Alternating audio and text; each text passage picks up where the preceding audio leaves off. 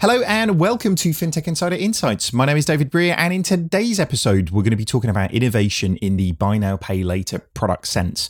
Uh, most people think huge players in this place when they think about Klarna and Afterpay, but increasingly, what we're seeing is more and more specialized providers entering into the market and in new geographies all over the world. And what we wanted to do was revisit the topic and find out a little bit more about where innovation is really coming from. Before we get started, though, we want to tell you about some of the awesome things we've been up to 11FS and hear a quick word from our sponsors. Temenos is the world's leader in banking software, helping over 3,000 banks serve over 1.2 billion people. Our purpose is to make banking better. Together with our community, we make banks more successful, individuals better banked, and society better served.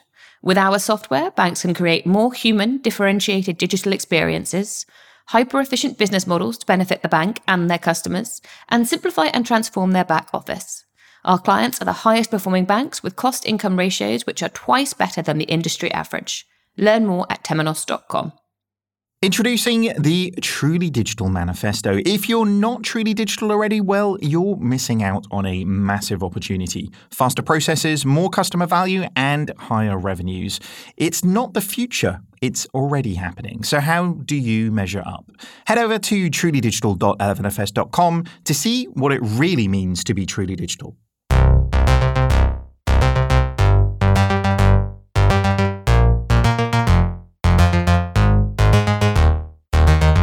Dokie, let's get on with the show. Uh, uh, I'm not alone as always. I'm joined by my colleague Amy Gavin, who is a senior strategist at 11FS. How are you doing, Amy? Very well, thank you. Excited to be here. Well, I was just uh, off off air admiring your headset. Like uh, you you borrowed your, your boyfriend's gaming headset, you said, didn't you? And it is a is a thing of beauty, I have to say. An impressive headset for sure. how's your um, how's your week been? Yeah, it's been it's been good, thank you. Um, enjoyed a nice sunny weekend here in London, so feeling refreshed and and, ready for the week ahead. Sounds good. Sounds good. I mean, it's been, been very quickly met with drizzle, like as only English people really can connect with. But uh, but yeah, we we remember the sunshine over the weekend, don't we? Anyway, we can we can put, bring this up on Weather Insider, can't we, rather than FinTech Insider? Let's move on to what we were meant to be talking about. So, uh, as always, uh, we're joined by some super duper awesome guests, and um, what we'll do is introduce them, and then come back to you, Amy, for a bit of a view on on buy now pay later, because it's something that you've been uh, covering a lot at 11FS. So, making his FinTech Insider debut, we have Arad Levertov, who is the CEO and co-founder at Sunbit. How are you doing today, Arad? I'm good, David. Thanks. Great to be here. No problem. Um, tell us a little bit about Sunbit and how you guys differ from regular buy now, pay later products. Oh, sure. Thank you. So we, we are based in the US, and uh, our idea is to focus on necessary services. So we uh, basically bring the technology of buy now, pay later to where people need it, and usually it's a surprise um, expenses. So something like car repair healthcare like dental or eyewear professionals. So that's where we are. Um, instead of the traditional old fashioned credit cards, they can, uh, in 30 seconds, get the buy now pay later and uh, we are able to approve nine out of 10 people. Very good. It ain't just for shoes, is it? Buy now, pay later is, uh, uh, is sort of integrating into all of these different areas, isn't it? So we'll, we'll definitely come back and discuss that much, much more. And also making his FinTech Insider debut, we're joined by Timothy Davis, who is the CEO and co founder over at butter.co.uk. How's it going, Timothy? Yeah, all good. Thank you. Very happy to be here. Very good. Uh, tell us a little bit more about Butter. Yeah, sure. So at Butter, uh, we're taking a slightly different approach to traditional BNPL, and probably what you think of uh, when you think about regular BNPL is going to be that integrated option at the checkout on a retailer's website. So a customer goes shopping, gets to the checkout, and is offered the option to pay later instead of paying now. Uh, it's kind of a, an ancillary to the sale bolted on at the end. What we're doing at Butter, what we've seen and, and what we've always felt is that BNPL is something much more powerful than that. Rather than being an afterthought, BNPL is actually a primary consideration in our view for many consumers uh, when making certain transactions. And this means that as BNPL providers, we have the power to play a much larger role in the overall shopping experience, much more than just being an, an add on at the end. So we're building uh, Butter a suite of BNPL products designed to simplify and enhance the entire shopping journey from browsing and discovery right through to payment and after sales service. uh, without us having to do a single checkout integration. So we run what's known as the over the top model or the virtual card model, uh, which leverages existing payment networks like Visa and MasterCard in order to avoid the requirement for the integration at the checkout with retailers you want to give your customers access to. So, what this means is customers can start and end their journey as they're doing already today inside the Butter universe. And that obviously comes with many advantages and opportunities, both for us as Butter and the customer, which are simply not possible if you are a payment method at the checkout. Very good. Uh, I love the idea of the Butter Universe as well. It's a buy now, pay later product, Butter Universe, and an extensive collection of swag as well. I'm loving that hoodie. Uh, we'll get onto that uh, a little bit later on, I'm sure more. Uh, I mean, Amy, just to kind of give you the give you the mic. I mean, buy now, pay later. It's something that I know a lot of people are coming to us going, "What do we do?" So, uh, and you've been front and center of all a lot of these conversations. How are you thinking about the industry right now? Sure. I mean, it's an incredibly exciting space and as you say, we at 11FS are getting a lot of requests from clients across the world, really, for insights and guidance around how to approach it and what the rise of the industry actually means for them. But my view is that although the concept of buying something now and paying for it later is not new, what is new is this explosion in super slick, fully digital, almost aspirational BNPL solutions that are really transforming the way that consumers are buying and, and paying for things, and also transforming how merchants are able to sell things as well. So, along with the the huge players like Afterpay and Klarna that you've mentioned, we've seen a lot of smaller niche players emerge to offer solutions and and big brands like PayPal or the Apple and Goldman collaboration who've jumped on the bandwagon with um, with BNPL services of their own, which will make for some really interesting innovation in the space, I'm sure. So, looking forward to discussing it all in in more detail today. Well, maybe if we we stick with you then, Amy, and, and sort of get us going into that that sense. Then, I, I mean, buy now later has just exploded. You know it really has exploded in terms of popularity. And that's not just popularity of you know fintechs coming in and, and creating as as you guys have done created businesses around it. Um, but really with customers as well. Like is this a is this a case in you know solve a real customer problem and and scale comes with it yeah, I think I think what's exciting on the customer side is the experience because these products really are just designed to be as frictionless as possible. And there are a lot of things that are incorporated into a lot of these buy now, pay later services that, that are making them very interesting for consumers. So so things like rewards and offers that you might get through using this service to pay for certain products or the fact that you that you can shop via the app um, so it's all quite exciting, and and the way that there's such minimal effort required to sign up for these products and complete an application versus a lot of other credit products like a credit card or like a loan. So I think on the customer experience side, this focus on on slick and frictionless is is something that's really made them surge in popularity over the last year or so. Hmm. I mean, Arad, have you seen from, I guess, the other side of that, not just the customers, but the brands that are really leaning into and leveraging buy now, pay later? I mean, arguably, the sort of engagement that can, the there's almost brand loyalty that can be brought through uh, giving customers these types of options must be an advantage. No, of course it is an advantage. Think about it, and, and we work, as I mentioned, a lot with uh, with the car repair, for example. So think about a Honda or Kia that spend a lot of money to get the customer into the store to sell them the car, and then a year later the customer needs to come and fix the car. And sometimes it is a surprise for the customer. They want to get the sale to sell as much as they can. They want the customer to be happy as well. They don't want to get a customer into extra fees and get into the customer into too much of a debt. So with the buy now pay later, they are happy to leverage it and really get a win-win. I mean, they can sell the parts and services. The customer is happy. The customer will come back when they need to fix the car again, and it really win for them, win for the customer, and win even for the we call it the advisor, the person who walks in the store and is have the connection with the customer and make them happy you know all over yeah i mean as a just as a from a psychological perspective the you know rational versus emotional I mean, it works on both levels, right? You know, it's very rational because I'm not paying any more, and I why would I not do it? But I do want those things now. So the emo- you know, it works on all trigger levels, doesn't it? Uh, Tim, how about yourself? Have you have you seen the the sort of brand loyalty side of things be a a driver for people wanting to engage with buy now pay later products? Yeah, so I think uh, we at Butter probably have a slightly different perspective on things because we are direct to consumer, so we're not partnering with retailers in order to to drive uh, traffic, and they're not reliant on us for converting their sales. So I think from our point of view, we're seeing a lot of loyalty as a BNPL provider, and I think that's probably where things are going in the future because it's almost becoming too prolific as an offering now to be a real competitive advantage for individual retailers.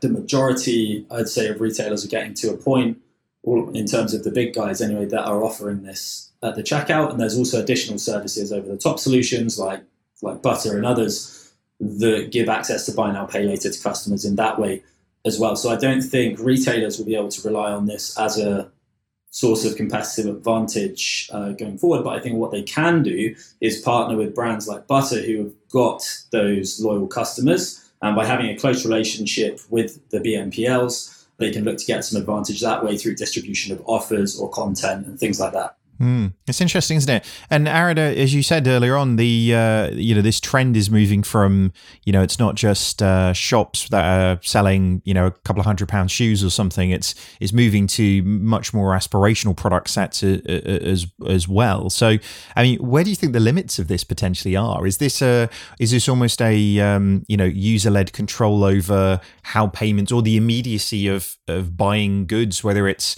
you know a kitchen or some veneers, you know could be uh, could be anything that people sort of pick up.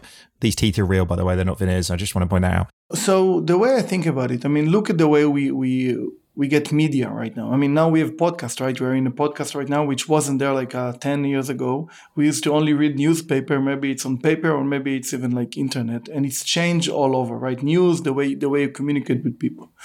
So when you think about financial services, many of the things are still, I would say, stuck with a credit card. And when you look at credit card, there is the old-fashioned ability to apply for credit card, which, by the way, in the US and also in the UK, only about 50 60% of the people would actually qualify for a good credit card. And on the top of it, um, they're gonna they have to pay uh, fees and um, and non-transparent interest, compound compound interest. And and the pay later brings transparency, personalization, and speed for the consumer. And eventually, everybody wants to do it. I mean, both the consumers and the uh, call it the merchant or the, the big brands. They want the consumer to be happy. So I think that eventually it will go more and more to everyday purchases, to everything we do. Um, I think that the credit cards will have to react and be more transparent and more personalized. And you see it, as uh, Amy said, with Apple and Goldman Sachs. I mean, this is a credit card that Goldman Sachs has, and now they are getting more transparency. So eventually, I will. I think buy now is the future of credit. And and how does it change in terms of a model? Uh, I mean, obviously, when we're starting to talk about larger ticket items and you know different types of purchases, I mean, how does the model have to to evolve to to to really sort of work in that way for for those types of products? So it's it's a lot about machine learning and underwriting and the ability to to get all the information and make the right decision. Uh, for example, that's what we do at Sunbit. We are able to really assess each consumer to the specific purchase. And as a consumer, if you go to fix your car or you go to the dentist or you even buy something online, you will get a different offer because we know this is used, used for different purchases. And when you go to larger transactions and instead of um, four weeks or six weeks you have to pay in like two years, yeah, you need to you need to have the credit assessment and underwriting to make the decision. And more and more uh, providers will learn how to do it over time. Yeah, and I was joking about teeth, but you guys literally do offer a product which is you know focused on people getting dental care. I mean, how how does that work with buy now pay later? Is it about to your point around aspiration? It's about people being able to get the care that they need now, but paying for it later, essentially. Yeah. Yeah, and uh, you know, think about it when you go to the dentist. A lot of time you come for cleaning and then you have a cavity, or you come for a cavity and you have two cavities, or you have a root canal, and uh, you really want to get it done. You spend the time, you go there. It sometimes hurts for you, and you and you really want to, to do it. Um, so the the solution that are available for the last 20 30 years is really okay you got a root canal let's go to the side let's give us your uh, information. How much do you make? Where do you live?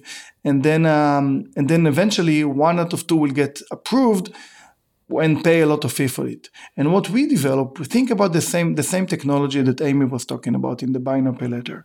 Then within literally 30 seconds, we do it. We scan the driver license of the customer, and with the click of a button, we get all the information, and is able to approve nine out of 10 people, and really split the purchase over payments, whether it's like three, six, or 12, or sometimes go up to 18 or 24 for the dentist, so the customer can get what they need right now, really get the care and come over and, and uh, pay over time. And also the the doctor, the dentist, will be able to get the work done because the customer already came, did the X-ray, and you want to take care of the customer. So it's really a win-win and transparency. And for each customer, the personalized uh, interest rate will give him a better option compared to what he or she has in the pocket in their uh, wallet. Mm. It's interesting. I mean, Amy, do you, do you sort of see this then as the is that sort of evolutionary step from dumb credit cards to to more uh, sort of these intelligent services as we sort of describe them? Is is that where you sort of see this being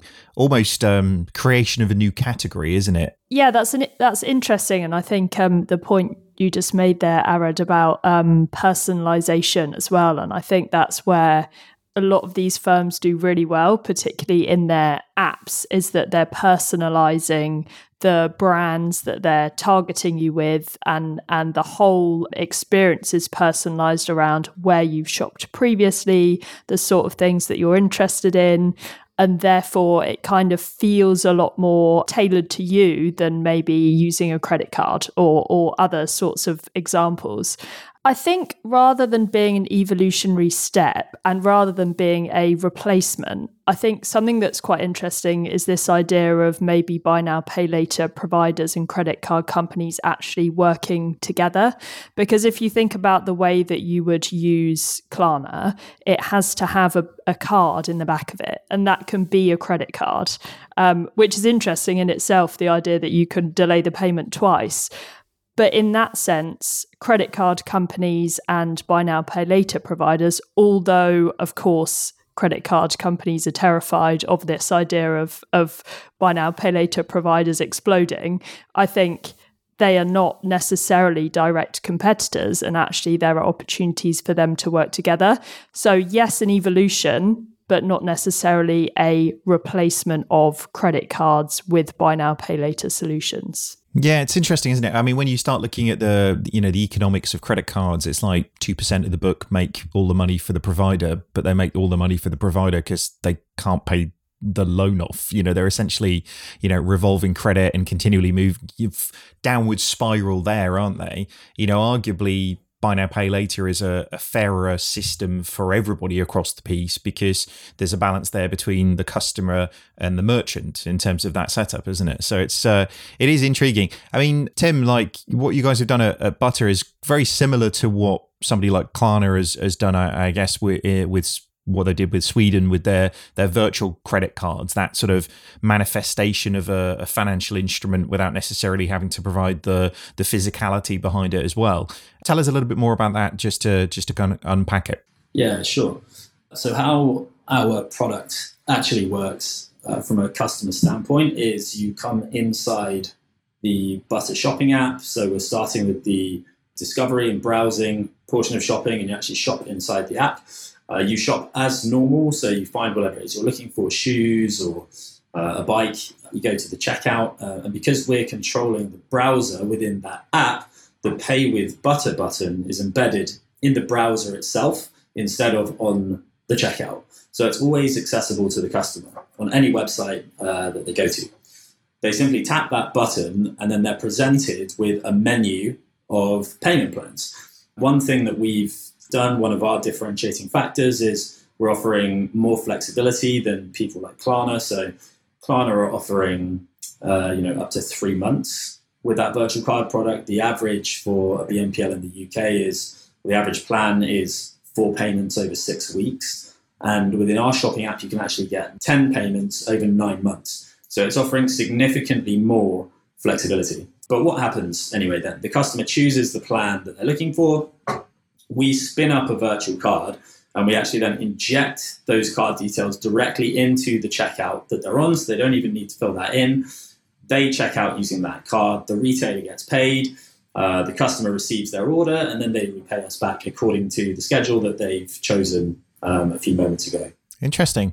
I mean, it's it's a a fascinatingly evolving space, isn't it? And, and obviously one that um, you know, Tim Arad. It's not just uh, you guys and not just you know Klarnas. There is the the big incumbent organisations are, are, sort of seeing an opportunity here. Uh, arguably, you know, as as the the market has become more and more successful. So, I mean, we've seen Commonwealth Bank uh, of Australia dipped its toe into this sector. We've seen Barclays has now partnered with Amount.com, who are the guys who were behind the buy now, pay later for the Peloton, I believe. Citi has jumped into this space. I mean, we're seeing lots and lots of the the big incumbents, Amy, sort of coming back into this market. I mean, do you think this is essentially people following where the money is because there's a lot of there's a lot of revenue, there's a lot of profit being made in this space, or is this just a um, you know dad at the disco slightly in terms of the old products being rebadged in new ways? Yeah, I think um, one thing that that these brands are probably keen to jump on is the fact that a lot of buy now, pay later brands they've they've managed to really successfully cultivate this sort of association with aspiration as well. And i think if if you're a paypal or you're an apple well apple's got it already but maybe maybe a more traditional brand like paypal a Klarna or an Afterpay, they're masters of marketing and they've managed to form these really strong retail partnerships and, and come across as being pretty cool brands, really. So and associated with this buy now pay later space is potentially something that yes it is attracting people into it because because clearly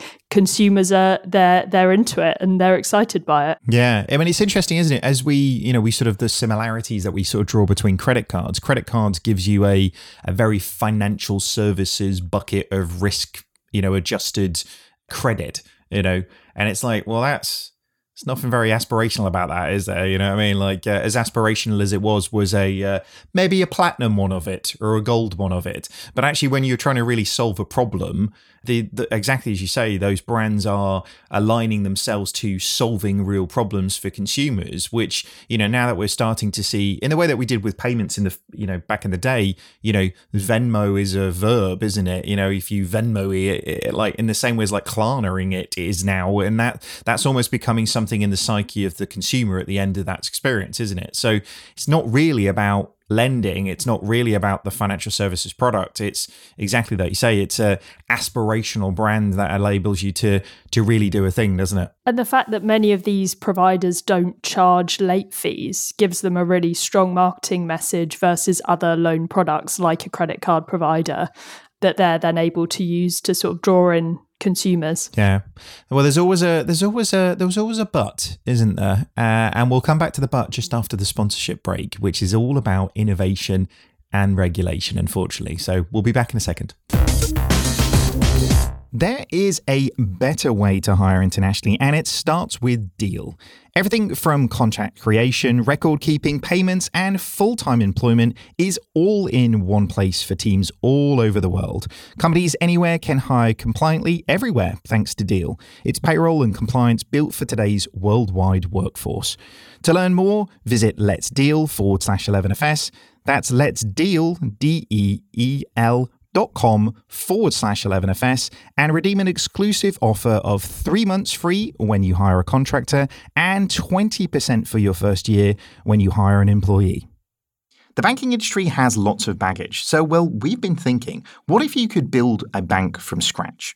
Join us and some very special guests as we hit a reset button. Our latest After Dark virtual live podcast recording takes place on Wednesday, the 15th of September.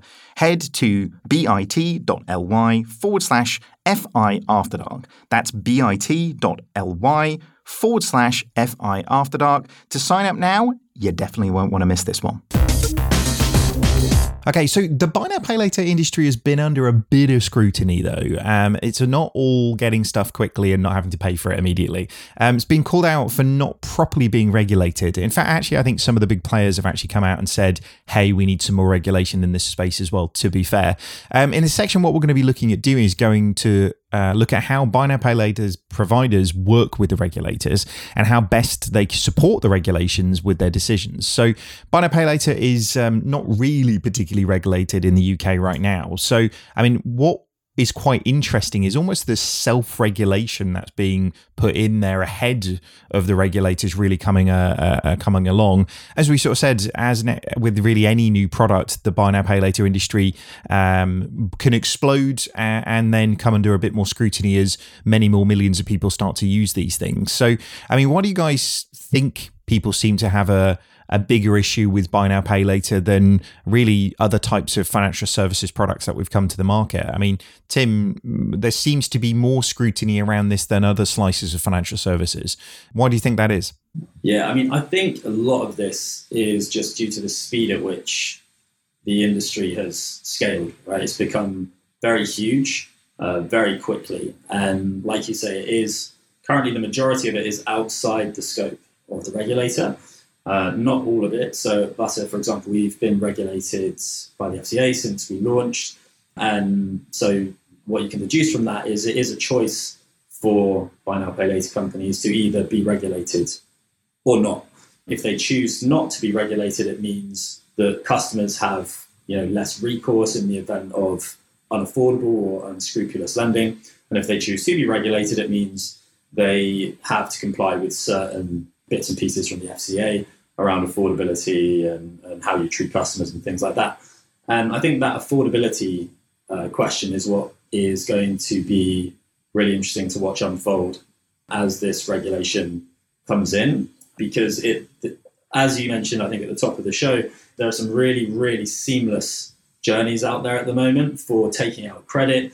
In some cases, with buy now, pay later companies, it's you've actually got the credit before you know that you've agreed to it because it's so slick, which is great from a lending perspective. If your goal is to get as much money out the door as quickly as possible, um, but from an affordability perspective, there's just no way that you can have that smooth of a journey and also do the necessary assessments on your customers to understand if they can actually afford what they're borrowing. So I think the regulator is probably going to take a pretty close look at that, and we might see a bit of a reversal in terms of uh, working towards you know the smoothest possible journey and a- actually adding a bit of friction back in to be able to comply and lend responsibly. Yeah, it's interesting, isn't it? There's always um, affordability and suitability, right? And affordability is super, super important. in That, but as you say, so is suitability. I mean, particularly if you don't know you're, you know, essentially taking out a lending product because the experience is so is so frictionless that uh, you know even the uh, the awareness of it is uh, is sort of difficult to to set. I mean, Arad, what, what do you think? I mean, why do you think buy now pay later is attracting so much attention? Is it just because of how much of a you know it's kind of really tapped into the zeitgeist from a customer's perspective that actually it is exploded as the the way that a generation is really sort of purchasing things is that do you think why the so so much scrutiny is uh, being placed on it? Uh, I think you you you touch this point right. Uh, customers are growing. This is a this is a growing. The frictionless is so uh, unique and. Um, and the technology is so there. So the regulators want to make sure that uh, the customer is protected, that it's not too easy to take money. That at the end of the day, even if you take debt, even if you don't pay interest, you take some debt and you need to pay it back. And I think it's uh, it's good to have the right amount of regulation, which one will protect the, the, the end customer, uh, and two will make sure that the player um, are the right player, they're doing it accordingly uh, to the customer's benefit. Mm. It's going to be interesting, isn't it, Amy? On on both of Tim and, and Arad's points, the the sort of um, awareness of customers of the purchase of a financial product. You know, actually, that that's a a hard thing to measure, isn't it, in terms of the the setup around it? But do you think there's an element here of, I mean, how simple it is? Do customers really understand the the level of risk that they take on when they go through these types of purchase processes? Yeah, I think a lot of customers might not even see it as a form of credit because it's often framed at the checkout to be more like a payment method. So it's perceived more like a PayPal or an Apple Pay. And also, it can often be the default option at checkout. So you could end up using it by accident. And because it's pre filled all your information, suddenly you've paid for something, or, or like Tim said, suddenly you've got access to credit and you weren't even really aware. And I think often when signing up for such products, there's not as much scrutiny around it as if you were signing up for a credit card or were signing up for a loan.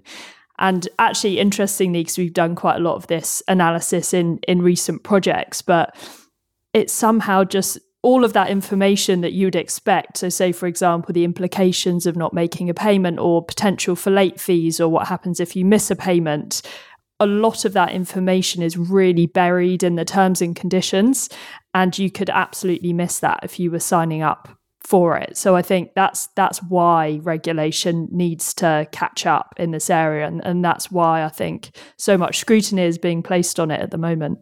Well, it, and it's and to that point as well, Amy. When you start looking at the, I mean, this is a this is a a credit product. This is a lending product. So the the imprint for your credit history, you know, is real if uh, you know checks will be done and those things will be uh, imprints will be made right? So whether people really understand that when they're taking some of these things out is uh, is an interesting challenge isn't it? But uh, i guess um, maybe sort of looking a little bit to the future amy starting with you i mean do you think the like say we we sort of saw buy now pay later come onto the market much more generically, didn't we? And we talked about it on the show a little bit before in the past, where uh, I mean, at DFS, people have been paying for for sofas for decades with buy now pay later. It's just it just wasn't as cool back then, was it? But do you think the the sort of future of buy now pay later is much more in this sort of hyper niche? Model like we were describing before in terms of how organizations are kind of creating specific buy now pay later products for specific slices of of uh, retail or industry? Yeah i think one interesting way in which it can expand is around its its target audience because there's an awful lot said at the moment around how buy now pay later is for millennials. And actually that has massive potential to expand beyond that. I mean, anyone can use a buy now, pay later product, can't they? And anyone can get into it. It's more just that maybe that's the target audience for a lot of these providers marketing at the moment. But where where would they go next? They've had huge success with that particular customer segment, but that could link maybe with um, targeting certain types of products is is what customers you link with those. So say for example if it is a, a dentist or paying for dental treatment in installments you could absolutely expand that beyond a younger target customer audience to to um, a much wider and, and broader spectrum of, of customers. Mm. no i could see that. I mean Arad, what, what do you think? What, where do you think the the innovation will sort of keep coming from in this space? Do you think it is in those uh, uh, you know, the, the are the numbers sort of significant enough to for the niches to to keep going after those really niche products? I think the innovation will come from from few places. One is going to be uh, broader and more people, as Amy mentioned, not only in the younger population, and more and more adults will will do it, and we already see it in the dentists, as you mentioned. And the second, I think that the innovation of buy now once the, the, the provider have the customer, they will want to provide them with more transparent products like savings products, like maybe um, um, fast money for overdraft protection, like different things like this. That now you may see the neobanks are doing, but the buy now pay later uh, providers can also do. And uh, and once they have the customer, they have the app, they can provide it to them. Mm. Tim, I mean, we've covered a few bits in the, the sort of regulatory sense, but I mean, we we on this show have, have often sort of seen regulation as a as a bit of a catalyst for for much innovation, sort of globally. You know, we've sort of seen the competitive sort of landscape shift because of the the competition mandate of some of the regulators in the uh, the UK and the ripples of that that further field.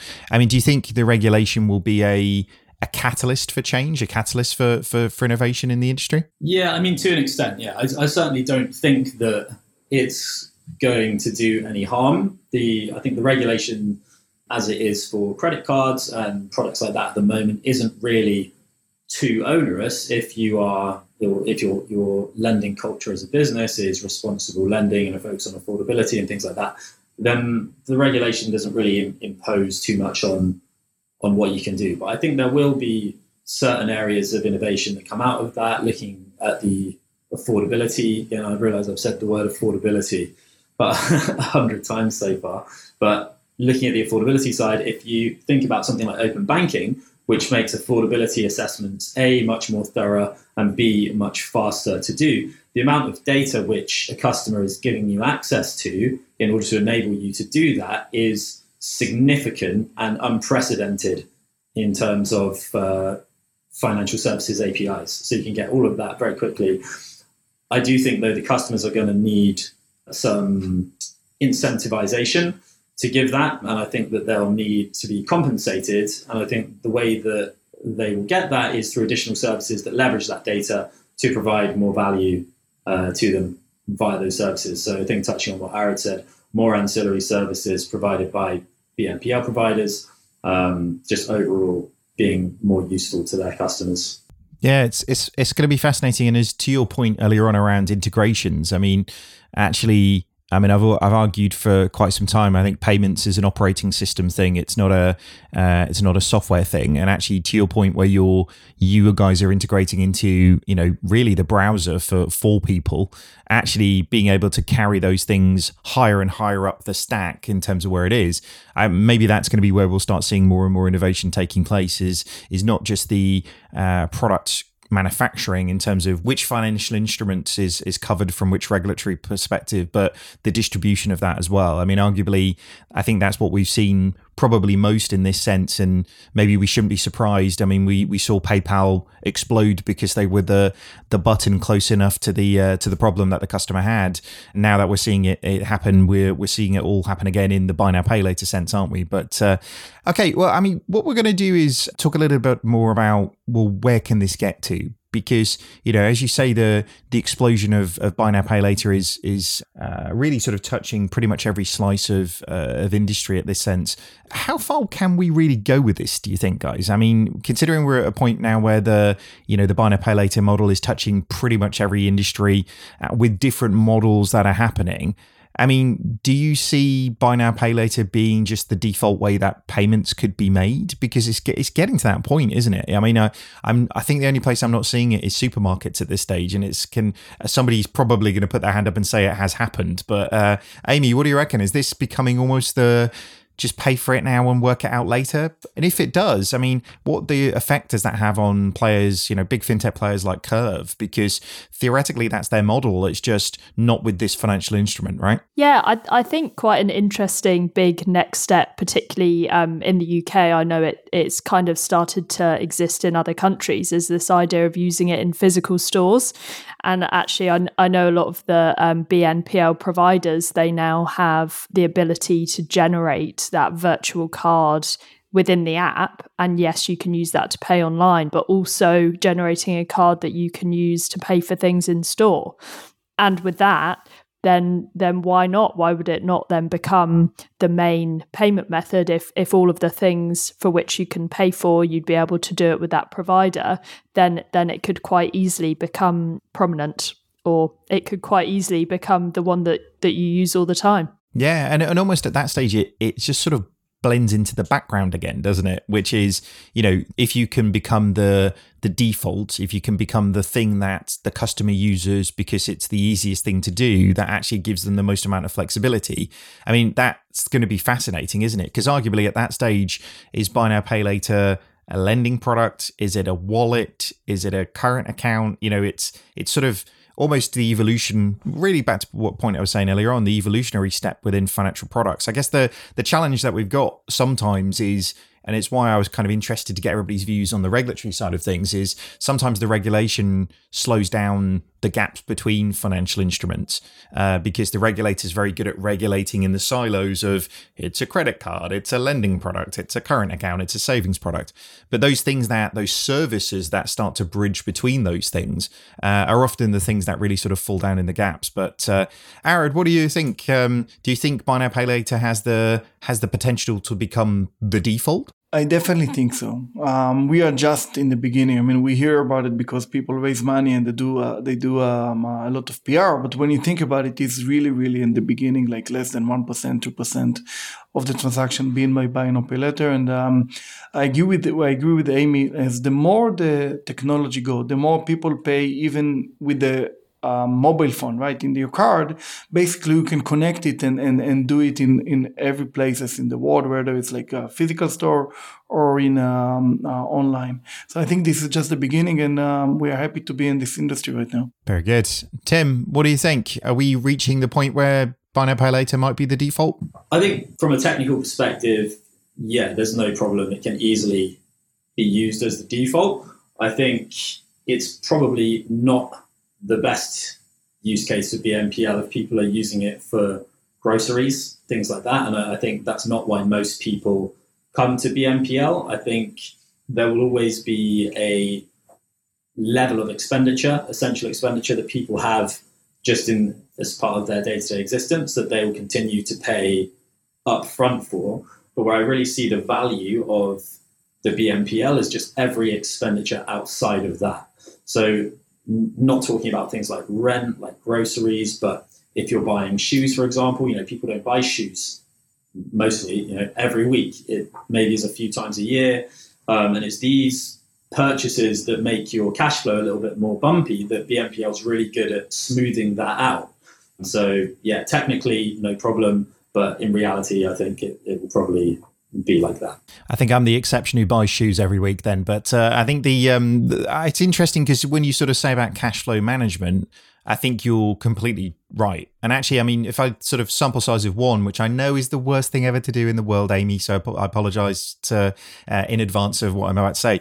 But it's like I use credit cards because essentially a credit card for me is just it stays in my bank a month longer than it'll go into somebody else's, right? And actually, I, I guess with you know gig economy workers and freelancers and maybe more lumpy earning type careers, then you could see a whole range of products that essentially would allow people to to smooth the costs of of being you're just a human in, in 2021. And I can see Buy Pay Later having a, a really big impact on that in terms of uh, really where the industry goes. So, I, do you know what? I don't think we're going to be done with this. I don't think this extra hour of uh, this conversation is going to be the last time we're going to, we're going to be talking about it. So, we'll definitely have to get you guys back to um, talk about it a little bit more as the, the industry ex, uh, expands and as more and more people start to engage with these products. Uh, but unfortunately, we're going to have to wrap up the show today. So, uh, thank you so much for joining us, guys uh, where can people learn a little bit more about you and all the good stuff you're up to at Butter, Tim? Uh, yeah, follow us on LinkedIn, uh, find us on Twitter at Pay with Butter, um, and obviously go to our website, butter.co.uk. Very good. Arad, where can we find out a little bit more about you and Sunbit? Sure. Um, it's sunbit.com. That's where we are. You can see on LinkedIn and, uh, and on the website and hear what we do she's it was great being here. Very good, Amy. Uh, what's your social media sort of lurking spot of choice? Where uh, where can people find you? Uh, LinkedIn is my uh, that's my social media preference. I'm not much of a tweeter, so yeah, LinkedIn is where you can find out more about me. Very good. And as for me, uh, LinkedIn is for me as well. So you find me over there uh, most of the time, if I'm honest with you. Um, thank you so much for listening, everybody. If you like what you've heard, subscribe to this podcast and don't forget to leave us a review. It super duper helps other people to find the show, and the feedback helps us make it better as well. As always, if you want to join the conversation, you can find us on pretty much every social media channel at this stage, or you can email us on podcasts at 11fs.com. Thank you very much for listening, everybody. Goodbye.